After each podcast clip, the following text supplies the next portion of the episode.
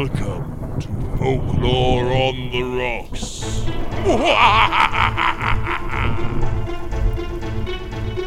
Well, good morning, ladies and gentlemen. Welcome to Folklore on the Rocks. I'm Logan, I'm Lindsay. and we are drinking and enjoying a lovely, su- uh, what is it, September morning. There we go. Fall is finally upon us here, and we're getting the cold air. And it's a fine time to talk about something spooky like a monster. Yes. Yes, The p- best time of year. very favorite. Not just to talk about monsters, but just the best time of year. Oh, yeah, it's not just pumpkin spice lattes, but it's a nice time of change, and you get the reminders of, oh, I should have done this all summer, but you still get just enough time in the daylight. So, right now, practicing the jumping stilts before the snow hits. Please don't kill yourself. Oh, I won't. It's a, it's definitely a time of year for helmet activities. Yes. So, Lindsay, what are you drinking? I am drinking a new thing that I found at a friend's wedding. Um, Cool. she had these like seltzer water things that are alcoholic, Oh, neat. but they're really yummy. Um, they have cool flavors. The one that I'm drinking is the pomegranate ginger. Okay, and they come in a bottle or they come in a Like a can, right? can. Okay, so I could like get a pack of them and, and take one to a place. Yeah, yep, got them at the grocery store. very cool. which is surprising for Utah because we basically have nothing available in the grocery store. yeah, you people who have quality alcohol in your grocery stores, you don't ever take it for granted. Everything is 4% or less here. Uh, uh, uh, I think these are 4%, so I assume that's the case. But I brought multiple, so everything should be fine. Yeah, you should Probably. be fine. I and, and I, on the other hand, am a fan of just mixing my own drinks. I don't go by what they can sell in the store. I just buy ingredients and mix them at home, Yeah. um, kind of mad scientist style. Although today, today it is not mad scientist style. It is it is vampire style. I'm I'm drinking a, a really nice Bloody Mary, kind of not too extravagant. I actually uh, discovered. I hate to admit it, but I discovered this recipe at a Red Lobster. yes. Uh, I mean, okay. nothing against Red Lobster. It- that- those Cheddar Bay biscuits get me get me every oh, time. yes. But it is I I it, it is there that I discovered Absolut Peppar, which is their jalapeno flavored vodka. Ooh. Now I know that's going to be just so millennial hipster of me to say I like a flavored vodka. I, I'll embrace it. in fact, I saw a sign the other day in kind of a retro cool shop that said, "Sweetheart, I'm so old. I remember when vodka only came in vodka flavor." um. So yeah, this is their their vodka infused with jalapeno oil, and it is my very favorite for mixing Bloody Marys. And then instead like of I'm spicy. I do, and so I uh, instead of going with Mr. and Mrs. T's, which is my usual Bloody Mary mix, I went with spicy V8 and some spices from the kitchen, and I've got a little uh, pickled green bean in there, and it's a it's a delight. Now, Bloody Mary, that's my usual favorite drink of all time. I don't consider it just a morning drink, but I figured it was especially topical today because I got to be a vampire last night, and that was pretty cool. Yeah, we've entered uh, haunted house season here in Utah, and I'm not sure if they do that uh, in a lot of other places around the world. I'm guessing most, at least in the US, they probably do. Yeah, I've uh, I've been called in to work with um, one they installed in, in Hong Kong Disney. It was kind of a cool thing, um, but for me, it's a very Utah thing. It it, it is theater in a, in its own unique form, and I used to do a whole lot of it. And kind of stepped away into kind of consulting, and then became a grown up, and you know did other things. Anyway, this year I was invited back to come and uh, and act in one of the haunted houses, and I thought, well, why not? So I, I spent most of my evening being a vampire, and that was a, a, a good kind of throwback. And that's also why I sound like this today, ladies and gentlemen. I realize this is our first story we're going to tell, but uh, I normally am a little bit more chipper and uh, and maybe cartoony. Uh, today I'm a little bit more sultry and grainy. You know, I'm going to tell you a dark and twisted tale. It's that vampire just seeps into you. Yeah, yeah. So it's a good time. Well, and that kind of leads me to uh, what we're going to talk about today. We're doing a we're doing a creature feature today, right? Uh, on the Groot slang. Oh yeah, the Groot slang. Uh, now, if if you haven't heard of it, that's okay. We're here to teach you and kind of explore it together. Um, let's start off with the name uh, Groot slang. It is a Dutch name, uh, the Great Snake. Okay. Yeah, yeah, and it is the it is the story of a a snake that lives near uh, in kind of South Africa and the region around there. Now it's uh, most of the accounts that I've found uh, have been told to me that the story of this great big. Uh, and we'll go into the details of the snake in a moment, but it's mostly a legend that was told to white settlers by the natives. And those natives are the Nama people in South Africa. South right? Africa, yes. And there's a lot of interesting factors about the Groot slang. The idea, first of all, of a of a snake as a monster, that's a very common thing. Um, we've got throughout human history, we've got all kinds of uh, animosity towards serpent body types. And this kind of feels to me like it falls in that same genre. Yeah. The snake is something to be feared. It, it very much like wolves. It's it's a very traditional. Well, you should be afraid of that. Well, and they're they're all over the world, right? I Mm. mean, there's there's snakes in every mythology everywhere, I believe. Yes. like Naga and Oh yeah, they're very uh, pervasive throughout all, all of human history, and and um, we kind of have a tendency as humans to find a way to blame things on things that aren't ourselves. I guess uh, it's not. I was messing around with a snake and he turned around and bit me. It's this wild snake came out and bit me out of nowhere, and that's kind of how stories kind of grow. And it was the biggest snake ever. Yes, yeah, and that's the other side of it. We have a tendency to add size as a modifier to make things more impressive as You need the threat to be more threatening to someone else, even though it was terrifying Yeah, for you at the time. it's an easy kind of uh, embellishment to add to make the story more interesting. Because they weren't there. They don't know. Yeah. Now, again, we're not looking at this from the angle of, you know, discounting this as just a story or anything like that. Part of what this show is is coming at it with just an open mind and and maybe it's real, maybe it's not. We're just going to explore it and encourage you to do the same. So, yes, it's a it's a story of a giant snake. Um, let's see if uh, it, it is uh, most accounts tell us that it's about 40 feet long. Damn. Yeah That's a big snake. big old snake. It is typically uh, depicted as having a cobra's hood. To me, that that is uh, that that is something to just add on to a cobra onto a snake. Well, if it, as from an artistic perspective, if I'm going to add something to make a monster scary, I don't want to add something that's going to turn it into something else. Right. So we can't add claws and legs and wings and things. What do we add to a snake to make it more threatening? So the hood on there, I get it. So 40 feet with a hood, perfect. But let's make it cooler, shall we? As we build this monster, let's uh, let's make him more interesting. Um, one thing culturally around South Africa, that's where a lot of the world's diamonds come from. Right. And that is a big component in this story. That there's, it's not just, well, uh, we we talked about snakes as a savage creature, uh, poisonous. I mean, it goes all the way back to you know Adam and Eve kind of stories. But this one has a very specific component of greed and covetousness. It loves diamonds. It in many stories has diamonds as part of its own body, and That's interesting. yeah, yeah. So an- diamonds are definitely an, a, a very deep part of this story.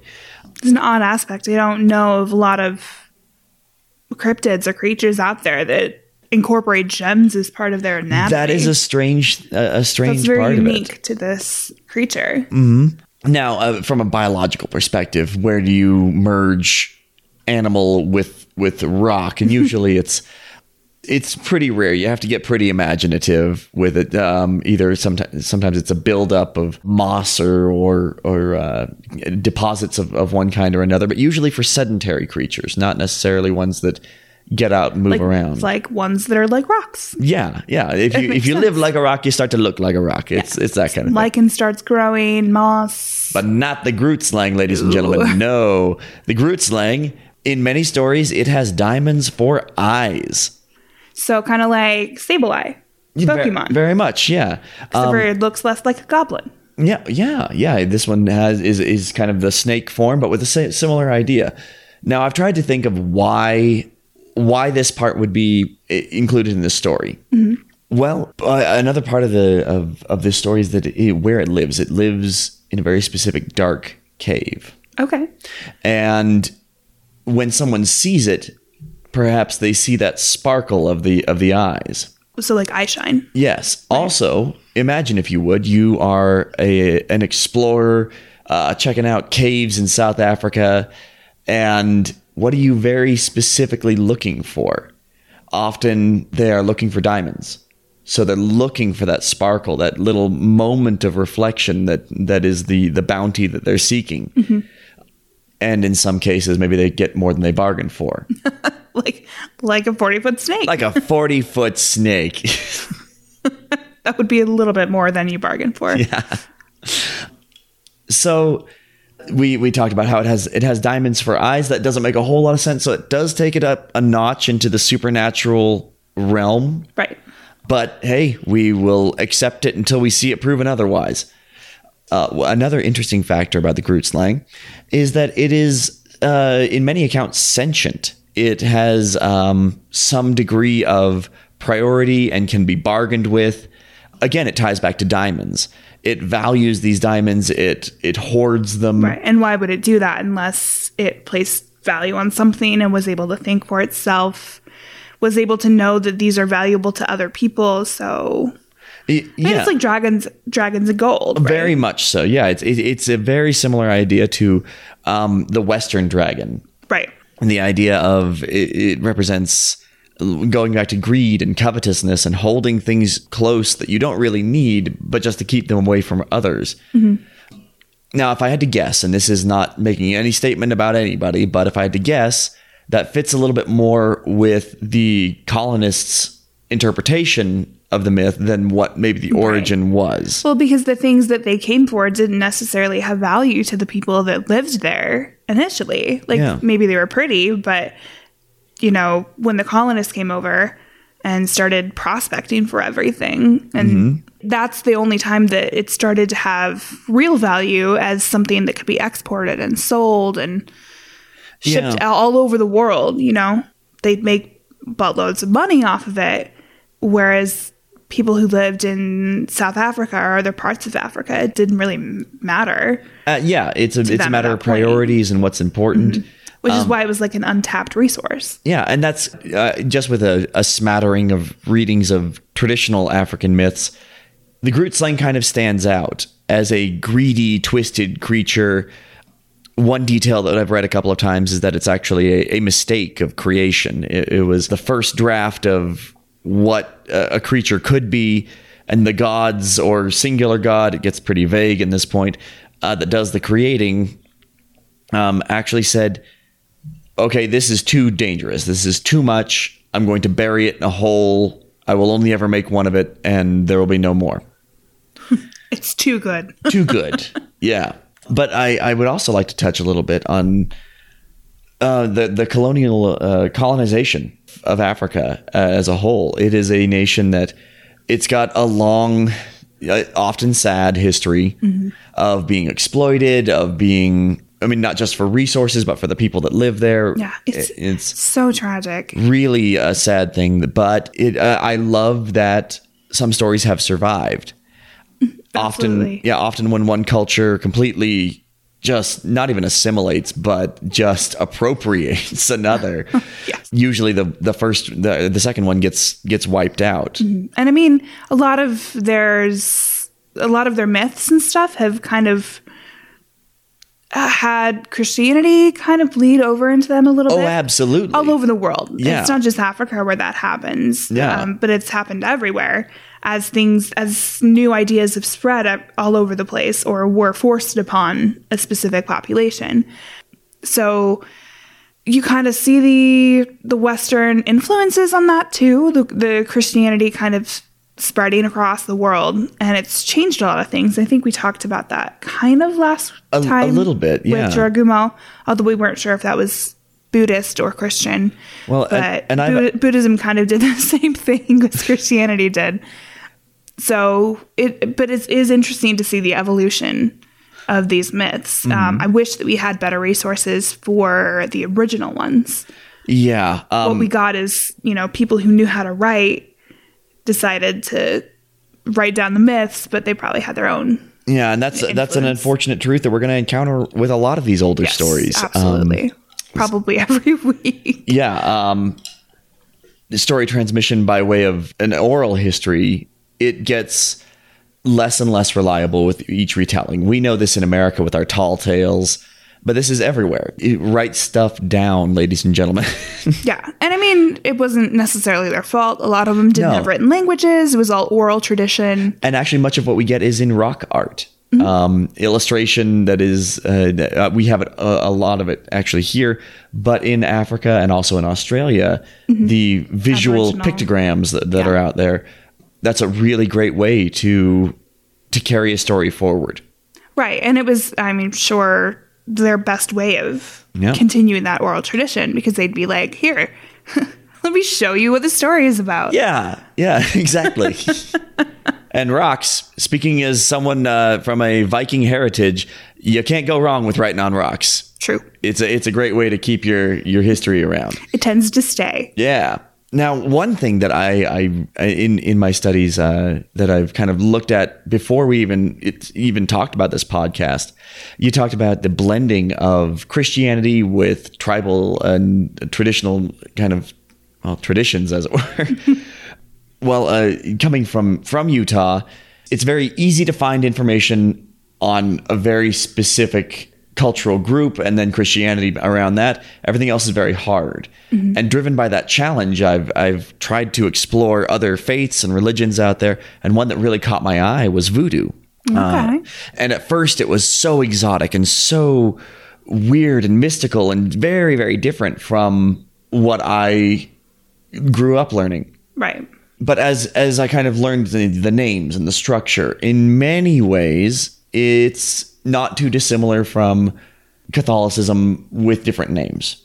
Yeah. Yeah, and it, and it is. It's absolutely a a blended culture. Yeah. So something from folk belief combined with what they're learning or being forced to learn with Christianity and kind of melding the two. It makes a lot of sense. Yeah, yeah, and this um, specifically, uh, a lot of the the African cultures, tribes, nations. I'm sure they all identify their own way, but the different stories that come out of Africa are always in motion, and they grab new pieces, and they and they they they grow, and that's part of what I think has happened to the Groot slang. It started as as a, a creation kind of myth and then grew into uh, an antagonistic monster. And right now, uh, one of the fun ways to kind of take this and then advance it to 2018, there was a YouTube video. We'll put it in the show, na- show notes of a of a Land Rover expedition that went to this region. And I had there was a great quote in that video, and it is, "There's an easy road to Wondergat." Now, Wondergat is the uh, the cave that the Groot slang lives in, and the fact that Like uh, so a singular cave. singular cave, yes, It's a singular creature. very specific, and it used to be inaccessible. This myth- mythological place that is so hard to get to, and in 2018, well, you can take the road and follow the signs. Here, it's just right here. Here's the It's- coordinates. It's over there.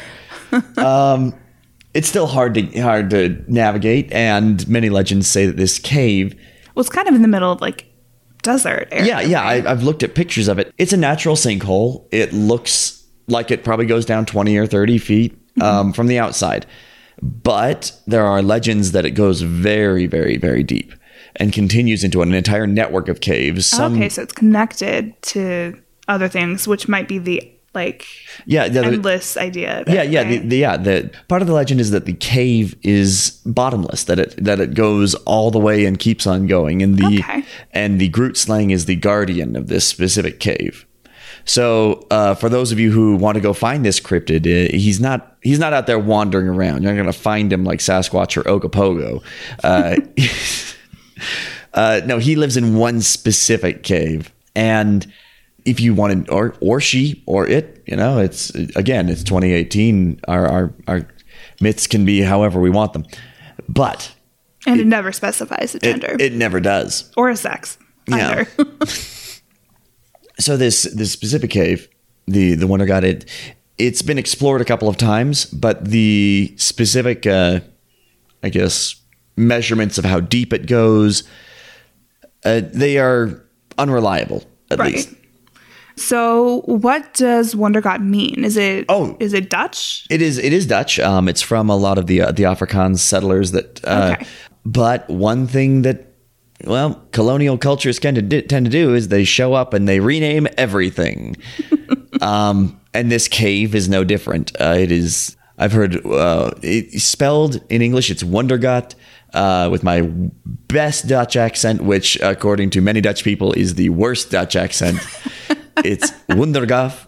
It has kind of a cough sound at the end. Okay. Um, Kind of like Van, Van Gogh instead of Van Gogh. yeah, yeah, but it, uh, nevertheless, I do not claim to to speak Afrikaans. Nor Dutch. yeah, um, but yes, it means it means kind of cave of wonders, very much like uh, like Aladdin, except for it doesn't have a gigantic tiger head. Damn, I that'd be so cool. That would be so freaking sweet. um, sculptors in South Africa put a big giant uh, group on slaying head around this cave. Make it a tourist attraction. Make it something. Put it on the map. So yes, the the the, Wondergat. It is. Um, it is a it is a cave like many others that was probably explored looking for diamonds. To me, the story of going into one of these caves and uh, and looking deep in the darkness, looking for a sparkle off of your candlelight, because uh, this was probably explored in, in you know the early 1900s. When did they invent flashlights? Oh, I'm sure we could Google this, but we're recording a podcast right now. Tell Fine, us. I'll look it up. Oh, okay, Keep going. so it could have been a flashlight, could have been a candle. Maybe it started as a torch and grew into a, a lantern and then became a flashlight, and now it's a an LED headlamp. It doesn't matter. Those props in the story don't really change the story. Someone was looking down there for something and they found something else. So, Wikipedia says the invention of dry cell and miniature incandescent electric lamps made the first battery powered flashlights possible around 1889. 1889. So, definitely possible for them to have actually have an electrical. Possible. I'm not sure they were mass produced back then for Yeah. expeditions. But then these are probably rich dudes. Yeah, I, but I, at the same time, the expedition mentality of I don't want any newfangled gadgetry with me. I need to know what works because I need to rely on it in the field. Fair. So, anyway, so they have some light source that goes down into the cave, and most of the the stories of this is that, well, as as is the case in most monster stories, the light source fails right when things get uh, a little bit spooky. Yeah. and in the darkness there's there's these twin glinting eyes peering back at you. Yeah. And that's more or less uh, through no matter who's telling the story that's a big component of of the groot slang you were someplace you shouldn't have been and now you met the guardian of that of that place one thing that uh, kind of feels a little bit congruent with this story is the fish story. Um, the idea of uh, it's an excuse for failure. I went and caught this huge fish. It was so big, but it broke my line. I went and found this huge diamond in this cave, but I had to give it to this snake so that I could get out alive. Oh, is that how you escape? Yes. From the Groot slang? Yes, that's actually, we mentioned that um, diamonds are an intrinsic part of this story. That's what uh, many accounts claim you can do with the Groot slang. Interesting. If you are captured, you can offer diamond or diamonds to like buy your way to out. buy your way out because that it, it values that more than it does uh, That food or speaks to its sentience for sure. yes Because how could it be bought off by pretty things Mm-hmm. if it couldn't think for itself? And really, if its if its purpose is to guard this cave and either destroy or deter anybody who would explore it, to scare and send them off to tell the others is not an unreasonable strategy. Right. Um, Because then it, people stay away. Yeah. Yeah. So, and again, just looking at it totally from the objective point of view, the story of the Groot slang, I, I went into this unexplored cave and boy, I saw the biggest diamond ever. And, and- but there was also a 40 foot cobra with diamonds for eyes. And well, I, I had to get out of there. That's a very human story to tell. It really is. Absolutely. Yeah. Another thing that is kind of interesting about the Groot slang, it's typically described. We we, we talked about how it, it is a forty foot cobra, Fun fact I kind of think it's based on the Cape cobra, which is the cobra that lives near South Africa. It's got a couple of other, other physical characteristics. Uh, of the Cape Cobra. of the Cape Cobra, yeah. It, for one, uh, the Cape Cobra has variance in color. Uh, it can be light tan up into brown, sometimes patterned, all the way to black. It's not a specific color to watch for. Most of the accounts of the Groot slang that I'm finding, typically it has dark scales. It has black scales that blend with the darkness and let those eyes really pop out. Another fun detail that I've heard and, and seen in illustrations is that it sometimes has an elephant's head. Oh, so like a hybrid. Yeah, yeah. Now, while these are completely different animals to be smashed together, Kind of weird, yeah. yeah, we talked earlier about how this was one uh, one version of the story is that it's a mistake from the gods. Right. It was a first draft of of what should live on this world. So that kind of fits. One thing that is kind of interesting with kind of chimera style creatures like this of of one aspect from another animal matched with body parts of another and paying no attention to physiology or how it's going how it's going to work. Um, it's just a mashup kind of thing. They're always made out of whatever creatures are around the area. What you've seen. Yeah, so specifically, he's he's a cobra and an African elephant. And I mean, African elephants, while beautiful and intelligent, can be very scary if they're Oh, mad. absolutely, They yes. can kill you real quick. Yeah, and and that part of that leads me to think that maybe that was a detail added by the colonists and the multiple retelling of this oh, story That makes a lot of sense. because the elephants to explorers were the epitome of the largest, most Yeah, impressive, and most- totally foreign. Yeah, and they were in many cases monsters. They were beasts. They were big, scary behemoths that have strength of, to crush and and and maim. Gore you. yes, yeah, they're terrifying animals. And that really comes back to size. It does matter, apparently, in the world of monsters. Especially if it's something that's going to trample you to death. Yeah. Now, now, now we know, uh, thanks to the conservation efforts and behavioral studies efforts of many, many scientists, that elephants are kind, gentle creatures. They are really excellent family animals. They are really something to be treasured. and Um, s- so smart. Oh, yeah. So smart. And they empathy. They have Oh. done studies to showing that elephants have empathy. Absolutely. Yeah. and they're matriarchal too, which is really cool. That is pretty cool. We, we can both agree they are not monsters. Right. Yeah. But th- they would seem Mm-hmm. as such. And that's to me a very interesting aspect to toss into a mix for a scary monster. So I'm I'm thinking that the the size and the tusks may have been part of the well that's what makes that an, that animal scary. Let's let's tack him into this story. Hmm. But at the same time thinking perhaps this is real, perhaps this is a real account. A cobra has that large hood that also has a very similar head shape to the African elephant with its extra large I ears. see where you're going there. Yeah. So it, I I could understand how that would work. I mean, or we could go all the way to the letter of the story. It has an elephant's head And diamond eyes. and diamond eyes and a little bit of magic to it. I would imagine that that trunk is an exceptionally valuable device for grasping and manipulating objects True, yeah. without having to have limbs. So uh, there's a there's three different flavors of possibility. Ladies and gentlemen, pick your favorite. which is the coolest for your D&D campaign. Yes. Uh, oh, speaking of D and D, I dis- I looked at the Groot slang. I decided that it is a chaotic neutral uh, magical beast. With Oh, yeah. a challenge rating of about eight. I can definitely see cha- chaotic neutral. there. yeah. Um, but at the same time, Logan. yes. What are you? Oh, I What's your alignment? my alignment. I, I don't know. I chaotic. I, I like to think chaotic good. I think that that's pretty good I- assessment of you. Yeah, I feel like chaotic good, but the the, the good wavers all over the place. Chaos is pretty pretty solid. Maybe you're chaotic neutral. chaotic neutral, not a damn thing wrong with that. I am a hardcore true neutral Yeah, in every way. But I also but I also like law, just not the laws of man.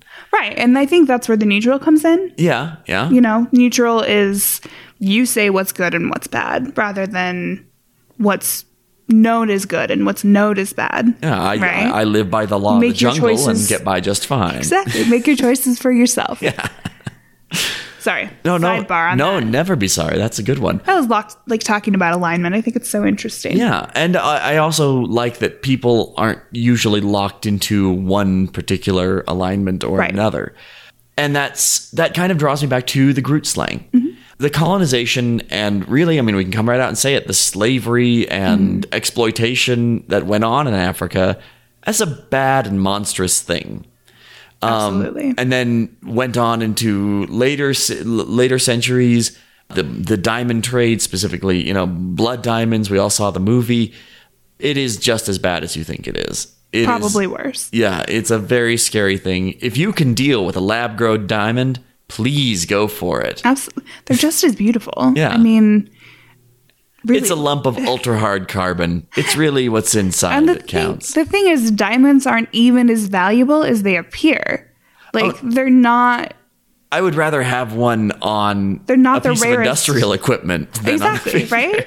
And they're not the rarest gem that's out there. Yeah. You know, so I really like this trend that's coming up where people are buying antique rings or they're buying different kinds of gems for their rings, you know, when they're getting married or whatever. Mm-hmm. I really like this trend of moving on from diamonds because Yeah, well, the diamonds are what you were told Yeah. it should mean. and I get it. They're they're pure, which is what you're supposed to be when you're And married. very sparkly. but let's just be real here.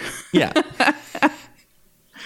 most of us maybe not as pure as we should be when we get married but i like the idea of the individuality of different gems. Yeah. i think that's really cool. Um, a good friend of ours she's got a i don't know if it's some sort of black gem.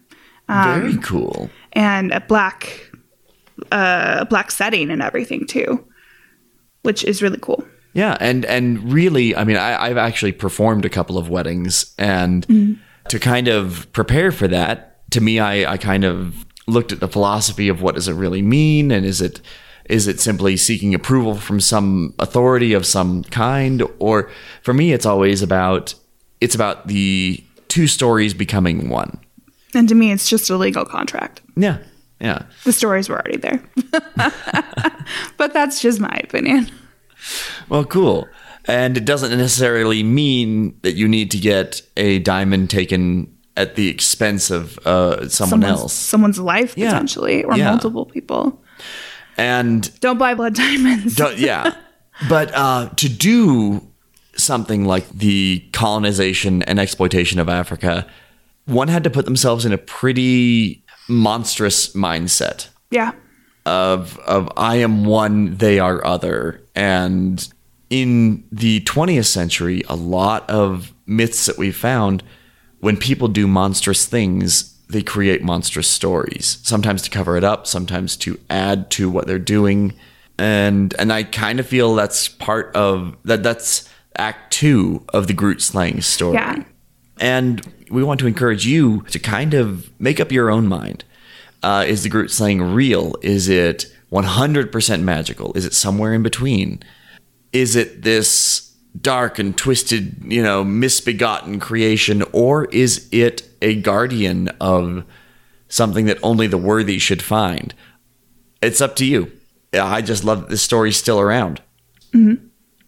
So we're about to read a couple of excerpts, um, but we did quickly want to just add a disclaimer about the word Hottentot.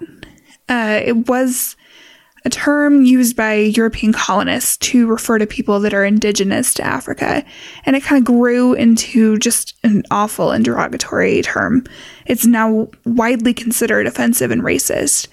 Uh, so we just wanted to let you know that while we're seeing it a few times in the upcoming excerpts, it's only because we are directly quoting the text. We do not support racism or oppression in any way, shape, or form. Take it away, Logan. So this is a, uh, a primary source.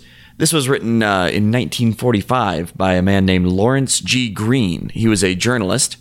Um, he titled this piece, or uh, Where Men Still Dream. He says, There is a legend that the Wonder Hole or bottomless pit is the source of the diamonds.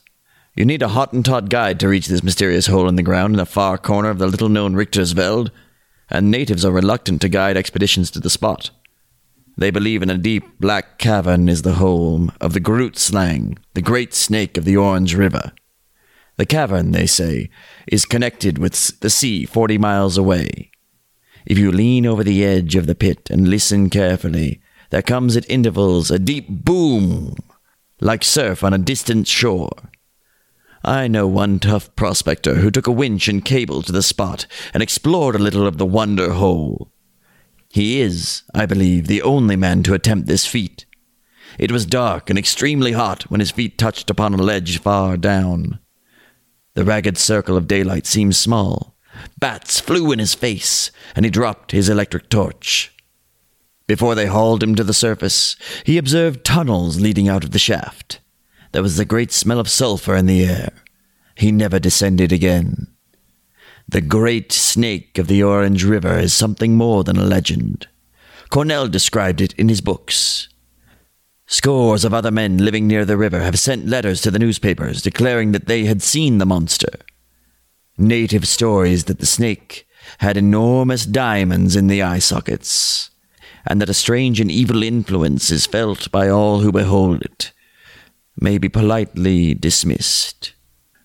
White eyewitnesses state th- that the snake is forty feet long, leaving a track on the muddy river about three feet wide. The spoor was followed by one party of prospectors for many miles before it disappeared into the river. The truth, probably, is that exceptionally large pythons have been seen near the river from time to time, and their sizes exaggerated. Pythons up to 25 feet in length have been shot. Their powers of swallowing a buck whole are well known. But in the native mind, there remains only one great snake, greatly feared.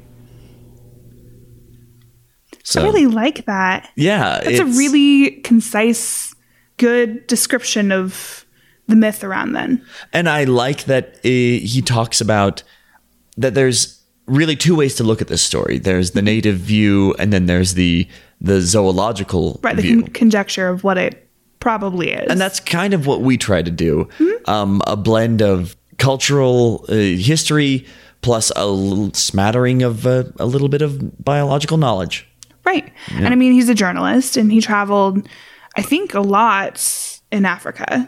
I find it pretty interesting to see a view from somebody in like the 40s, Mm-hmm. a little bit closer to the oral legend of past than we are, you know? And I think that the adventure kind of that he's talking about that this other guy went on was probably the experience of quite a few prospectors of that time. yeah I've, I've read that a lot in collections of stories from from africa uh, one of my favorite books is actually the, the man-eaters of Tsavo by mm, james uh, maybe not james patterson was the last name mixing up my By somebody. by somebody.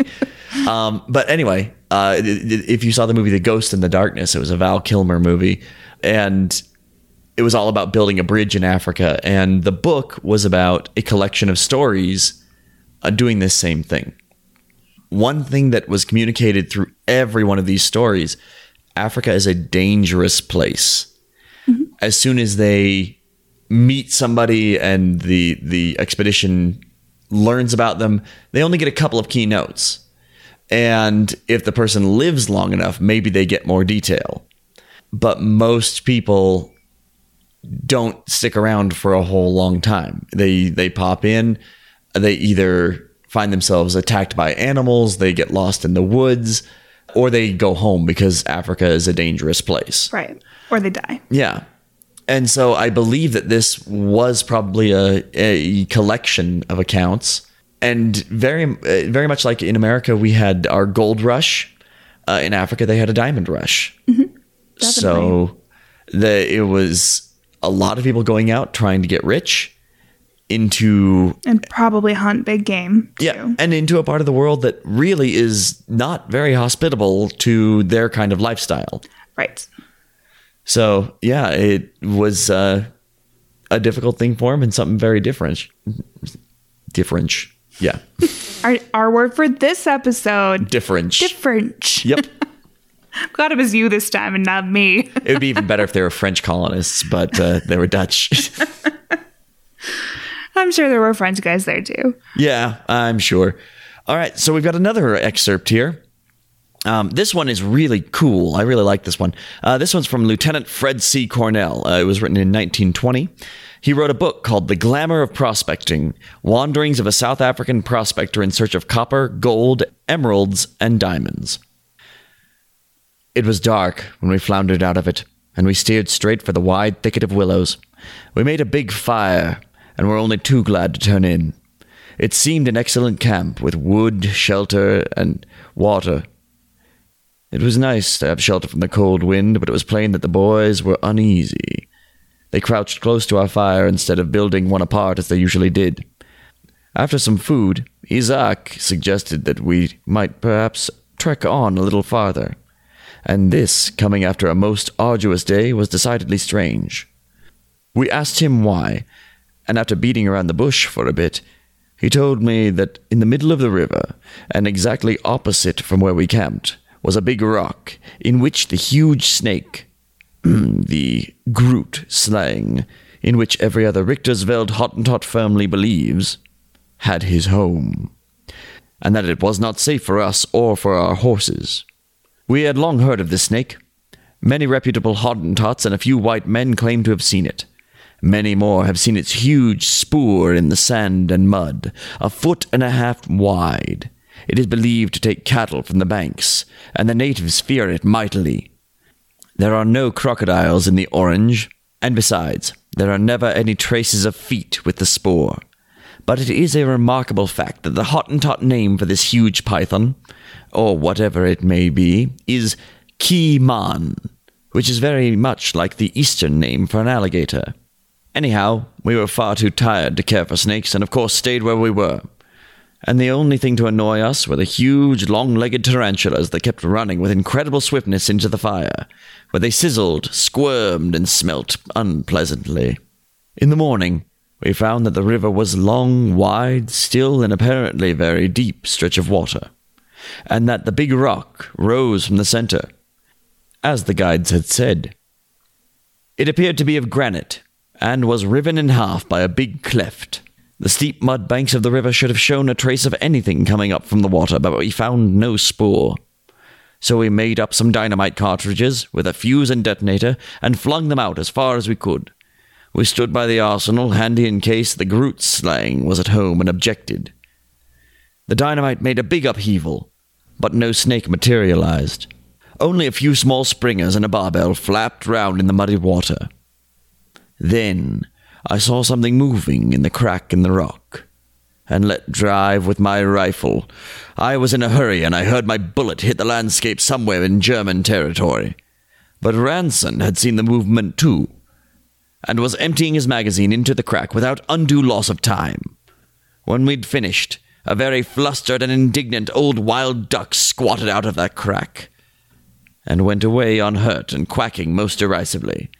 No luck again for our big game shooting. so yeah, he went Oh, in and man. tried to blow it up, tried to shoot at it.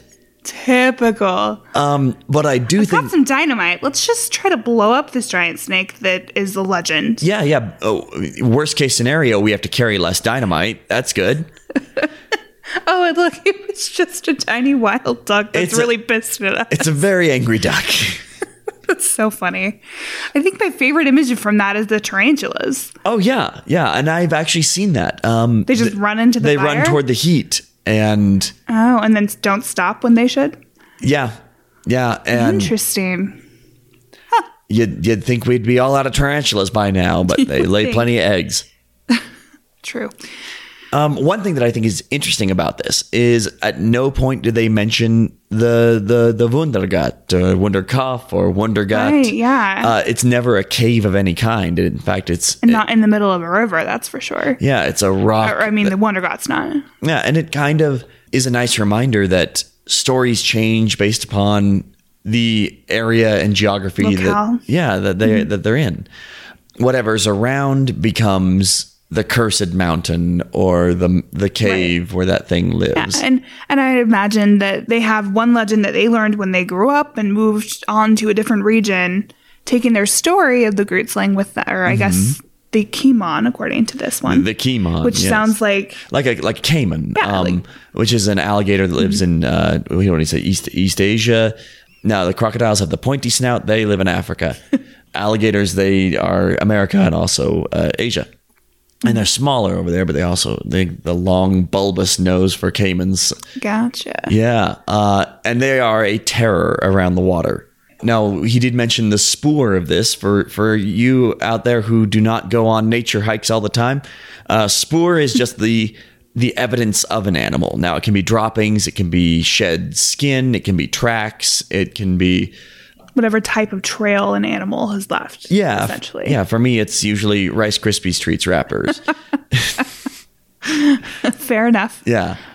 It is interesting, though, that the natives um, wanted nothing to do with it. They wanted to Yeah. Like move let's move on. away from it, while the well, the, the white guys, their their goal is well, let's blow it up.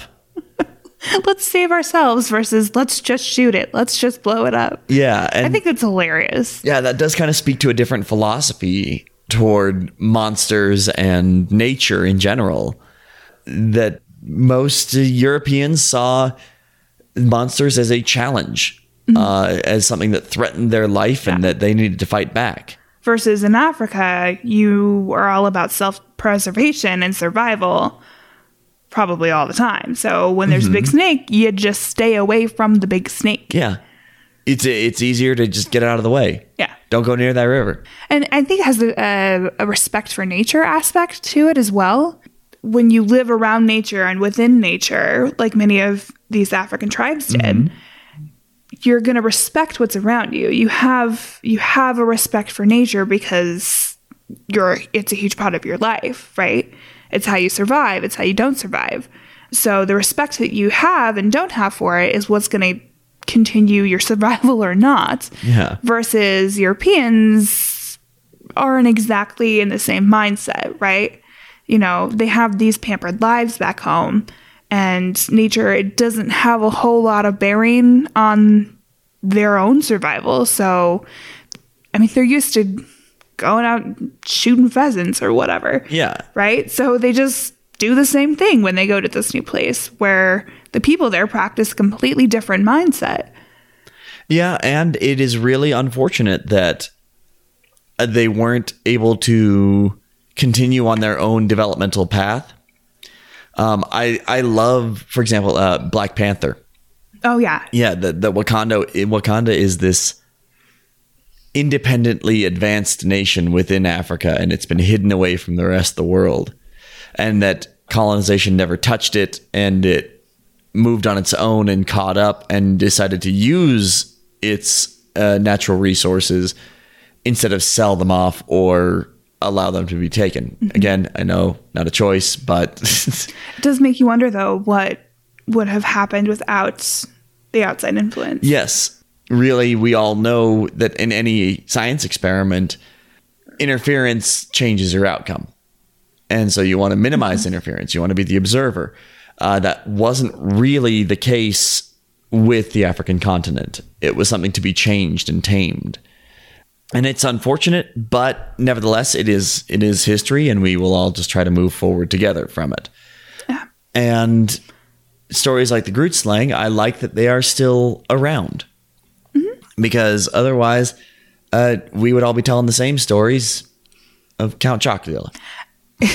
Who, granted, is great, but I mean, the Groot slang's just such a, cool monster. He is totally cool. Yeah, and the fact that there's one of him, he's he's absolutely a cryptid. Yeah, that's Maybe that's one really of the unique. oldest It's not. It's not a creature type. It's not. Beware, the Groot slangs are around here. Carry a diamond in your pocket. No, it is. There's one Groot slang. He lives in that cave or in that river or wherever the local Mm-hmm. guide tells you he he lives, and stay away from there. Yeah, don't mess. Yeah. That's a really interesting thing. Um, a lot of the modern interpretations of Groot slang. I know video games are always trying to pull inspiration for for different monsters, and, and the Groot slang has shown up in a couple of different places. I think he's in Pathfinder. Yeah, he's in I he's think. in Pathfinder. He's in Final Fantasy fourteen. I think. Or one of the many. yeah, yeah. Some of one of them. They're certainly not the final one. Nevertheless, uh, Yeah, how does that work? um, it is something of our collective human history and something to be celebrated.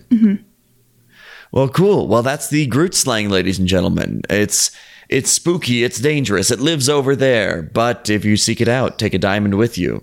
I have a question, Logan. I have an answer. Let's see if they match. What would you do if you met their Groot slang? Well, one of the interesting things about the Groot slang is it, very much like the the vampire or werewolf. It has a specific mythological weakness. It has a it has a solution. Mm-hmm. So if I if I'm going to go find the Groot slang, of course I'm going to take a sack of diamonds with So you're me. talking like silver bullets, silver bullets or garlic, or co- Okay. yeah. Um, so we know that this snake can be persuaded by diamonds. So how though? Yes. Now it doesn't. It doesn't have a specific weakness. It doesn't say it, it must sleep for forty days every Mm-hmm. time it yeah, or anything like that. I, I mostly meant like how are you gonna negotiate with this? Oh well. For Does one, it talk? I ah. mean, I, I like to imagine that because the snake's mouth is so different from our own, maybe it has telepathy of some kind. I think it would have to. Yeah, it looks at you with those with those diamond eyes and locks you in. eye eyes. Yeah, and as soon as you're on the same kind of wavelength, then you can understand it, Okay. and you realize you really shouldn't be in that cave. Yeah. I wonder what it sounds like well, in your brain. in my brain, it always plays like the movie rattlesnake. Uh, Or like cough so- from yeah. Jungle Book. yeah, that kind of slithering sound. Um, but really, that's not the snake. The sound that snakes make. They, I I mean vocally. yeah, vocally. Or vocally in your brain. I guess. That doesn't make a whole lot of sense. But you know how like telepathic conversations, you're gonna Mm-hmm. Your your voice here or your brain hears a voice a certain way yeah, you're thinking about and I know Does that, that. even makes sense? I don't know if I'm making sense. oh, it makes total sense, and I know that I kind of tend to use. Uh, I'll, I'll work on it, ladies and gentlemen out there. Uh, I tend to use gendered language because I default to male as a male. Now, I really kind of like the idea that in when someone is communicating with you uh, telepathically, you hear uh, your own voice uh, if it if they don't have a voice of their own. Okay, that does make sense. So I would hear Because you think in your own voice. yeah, I would hear things like, "You know, you shouldn't be here. Why have you come, Logan? Logan, Logan." Yeah, that scene in X Men always gets me all the time. Logan, Logan, Logan. yes. Okay, well, I think that's interesting. So you would negotiate with this monster, bring some diamonds with you. Yes, the diamonds are the the kind of currency to add to it, but I would also very much like to hear its story. Yeah, Yes, let listen to it's it. It's gotta be lonely. Mm-hmm. Wouldn't it want to talk? Yes, if it's something that has been alive since the creation of, of the world, I would like to hear what it has to say. But it may not have the patience with some someone like myself. Possibly not. Yeah. I don't know. You should go find out. But if it comes down to a battle situation where it's it, it's going to eat me or I need to get out of there, I feel like uh, it has those specially developed eyes for seeing in the darkness. Right.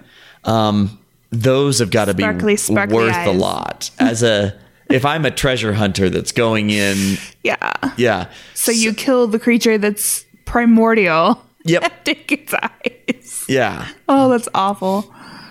So if I'm a, if I'm again chaos, there's a there's Yeah, a- definitely an true. element there. Absolutely. I think you're edging towards chaotic evil there. But Yeah. understandably so. So the easy answer is I offer it some diamonds and go on my merry way. The hard mm-hmm. answer is what do I fight it with? Yeah. Now, being mostly cobra, I figure it gets the poison. So watch out for the the front end. That's the dangerous side. So I I kind of feel like a, a shield of some kind is the way to go. One thing that is also interesting, the largest snakes in the world, whenever they get really, really big, they aren't venomous, they're constrictors. They're pythons, they're anaconda, that, Okay. that, that kind of thing. Because they have the muscle capacity to do that. Yes, uh, when snakes get big, that's how they kill. So I'd imagine that that's what it might try to do. It would uh coil me around in its uh, in its serpentine coils, and well, for that you just kind of want to stab and slice your way out. So, but the one thing is, I don't think a gun is the way to go. Right. Yeah, you you- could dynamite was a better idea. Well, the, the problem with the dynamite, I wouldn't bring a lot of it. It's kind of heavy, it's volatile, and it uh, it may blow up the cave that you're in. True. You don't want to get your trap yourself inside the cave. And chances are the Groot Slang knows the way out, and you don't. True. And it's a whole bottomless pit of caves. Yeah. So if I'm gonna go fight the Groot Slang, I'll I'll take my my trusty uh, I don't know saber or daggers of some kind. Uh, I'll I'll keep the I'll keep the bush rifle for You're in Africa. It's Yeah. going to be a machete. it goes with the with the territory. but also make sure you you take that diamond with you. It's it's Yes. better to bargain than to than to rely on outright force. Mm-hmm. Well, cool. Well, that's the Groot slang, ladies and gentlemen. Uh, Lindsay, anything to add on that? Um, I don't think so. I think he's a really cool creature. Very cool. And I think that he's exceptionally unique. There's nothing really quite like him out there. Yeah, it's it's analogous to some of the other serpent and dragon myths that we've seen, and also some of the other big snakes that we've seen. Mm-hmm. But it really stands out on its own as something very special. Yeah. I'm really curious where this elephant aspect came to be. So if anybody knows, Yeah, I'm wondering if that's a, just an artistic choice that was added to make it more yeah, interesting. any any image you look up of the Groot slang is going to be this hybrid. Yeah. When it really, from what we can tell, was originally not an elephant snake hybrid, Mm-hmm. right? So it would be interesting to know where that came about. yeah. So if you know, let us know. Yeah, we'd love to hear from you. Anything you've got. Until then, keep on looking in the darkness. You'd be surprised what you find. Um, just a reminder you can find us on Instagram and Facebook at Folklore on the Rocks. You can find us on Twitter at Folklore Rocks. If you want any pictures or notes or our sources or anything, you're welcome to go to our website at folkloreontherocks.com. We'll have some show notes there, some expanded show notes there. We do have a Patreon, and we've got some really cool things on the different tiers. We have four different tiers on there. I think that we've got some decals and some stickers and a few additional benefits. And uh, as this show continues rolling forward, it, there will be more. Yeah, definitely some fun bonus content. Uh, Logan has, forgive us, free reign to um, have a thing called Logan's Corner, which is going to just be an interesting chronicle of things that happen in Logan World. And he does have a very interesting life, so it's going to be fun. Uh, those tiers will also include discounts to our merch shop, which we haven't launched quite yet, but we will soon.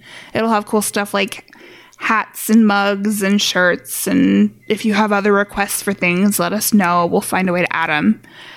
We also request that if you have any personal stories about like a creature or monster or cryptid, even if you really don't know what it was, please email them to stories at folkloreontherocks.com. We kind of want to get enough to maybe do a listener's episode of Oh, cool would- things. that would be so Be cool. really neat. I think it'd be so cool.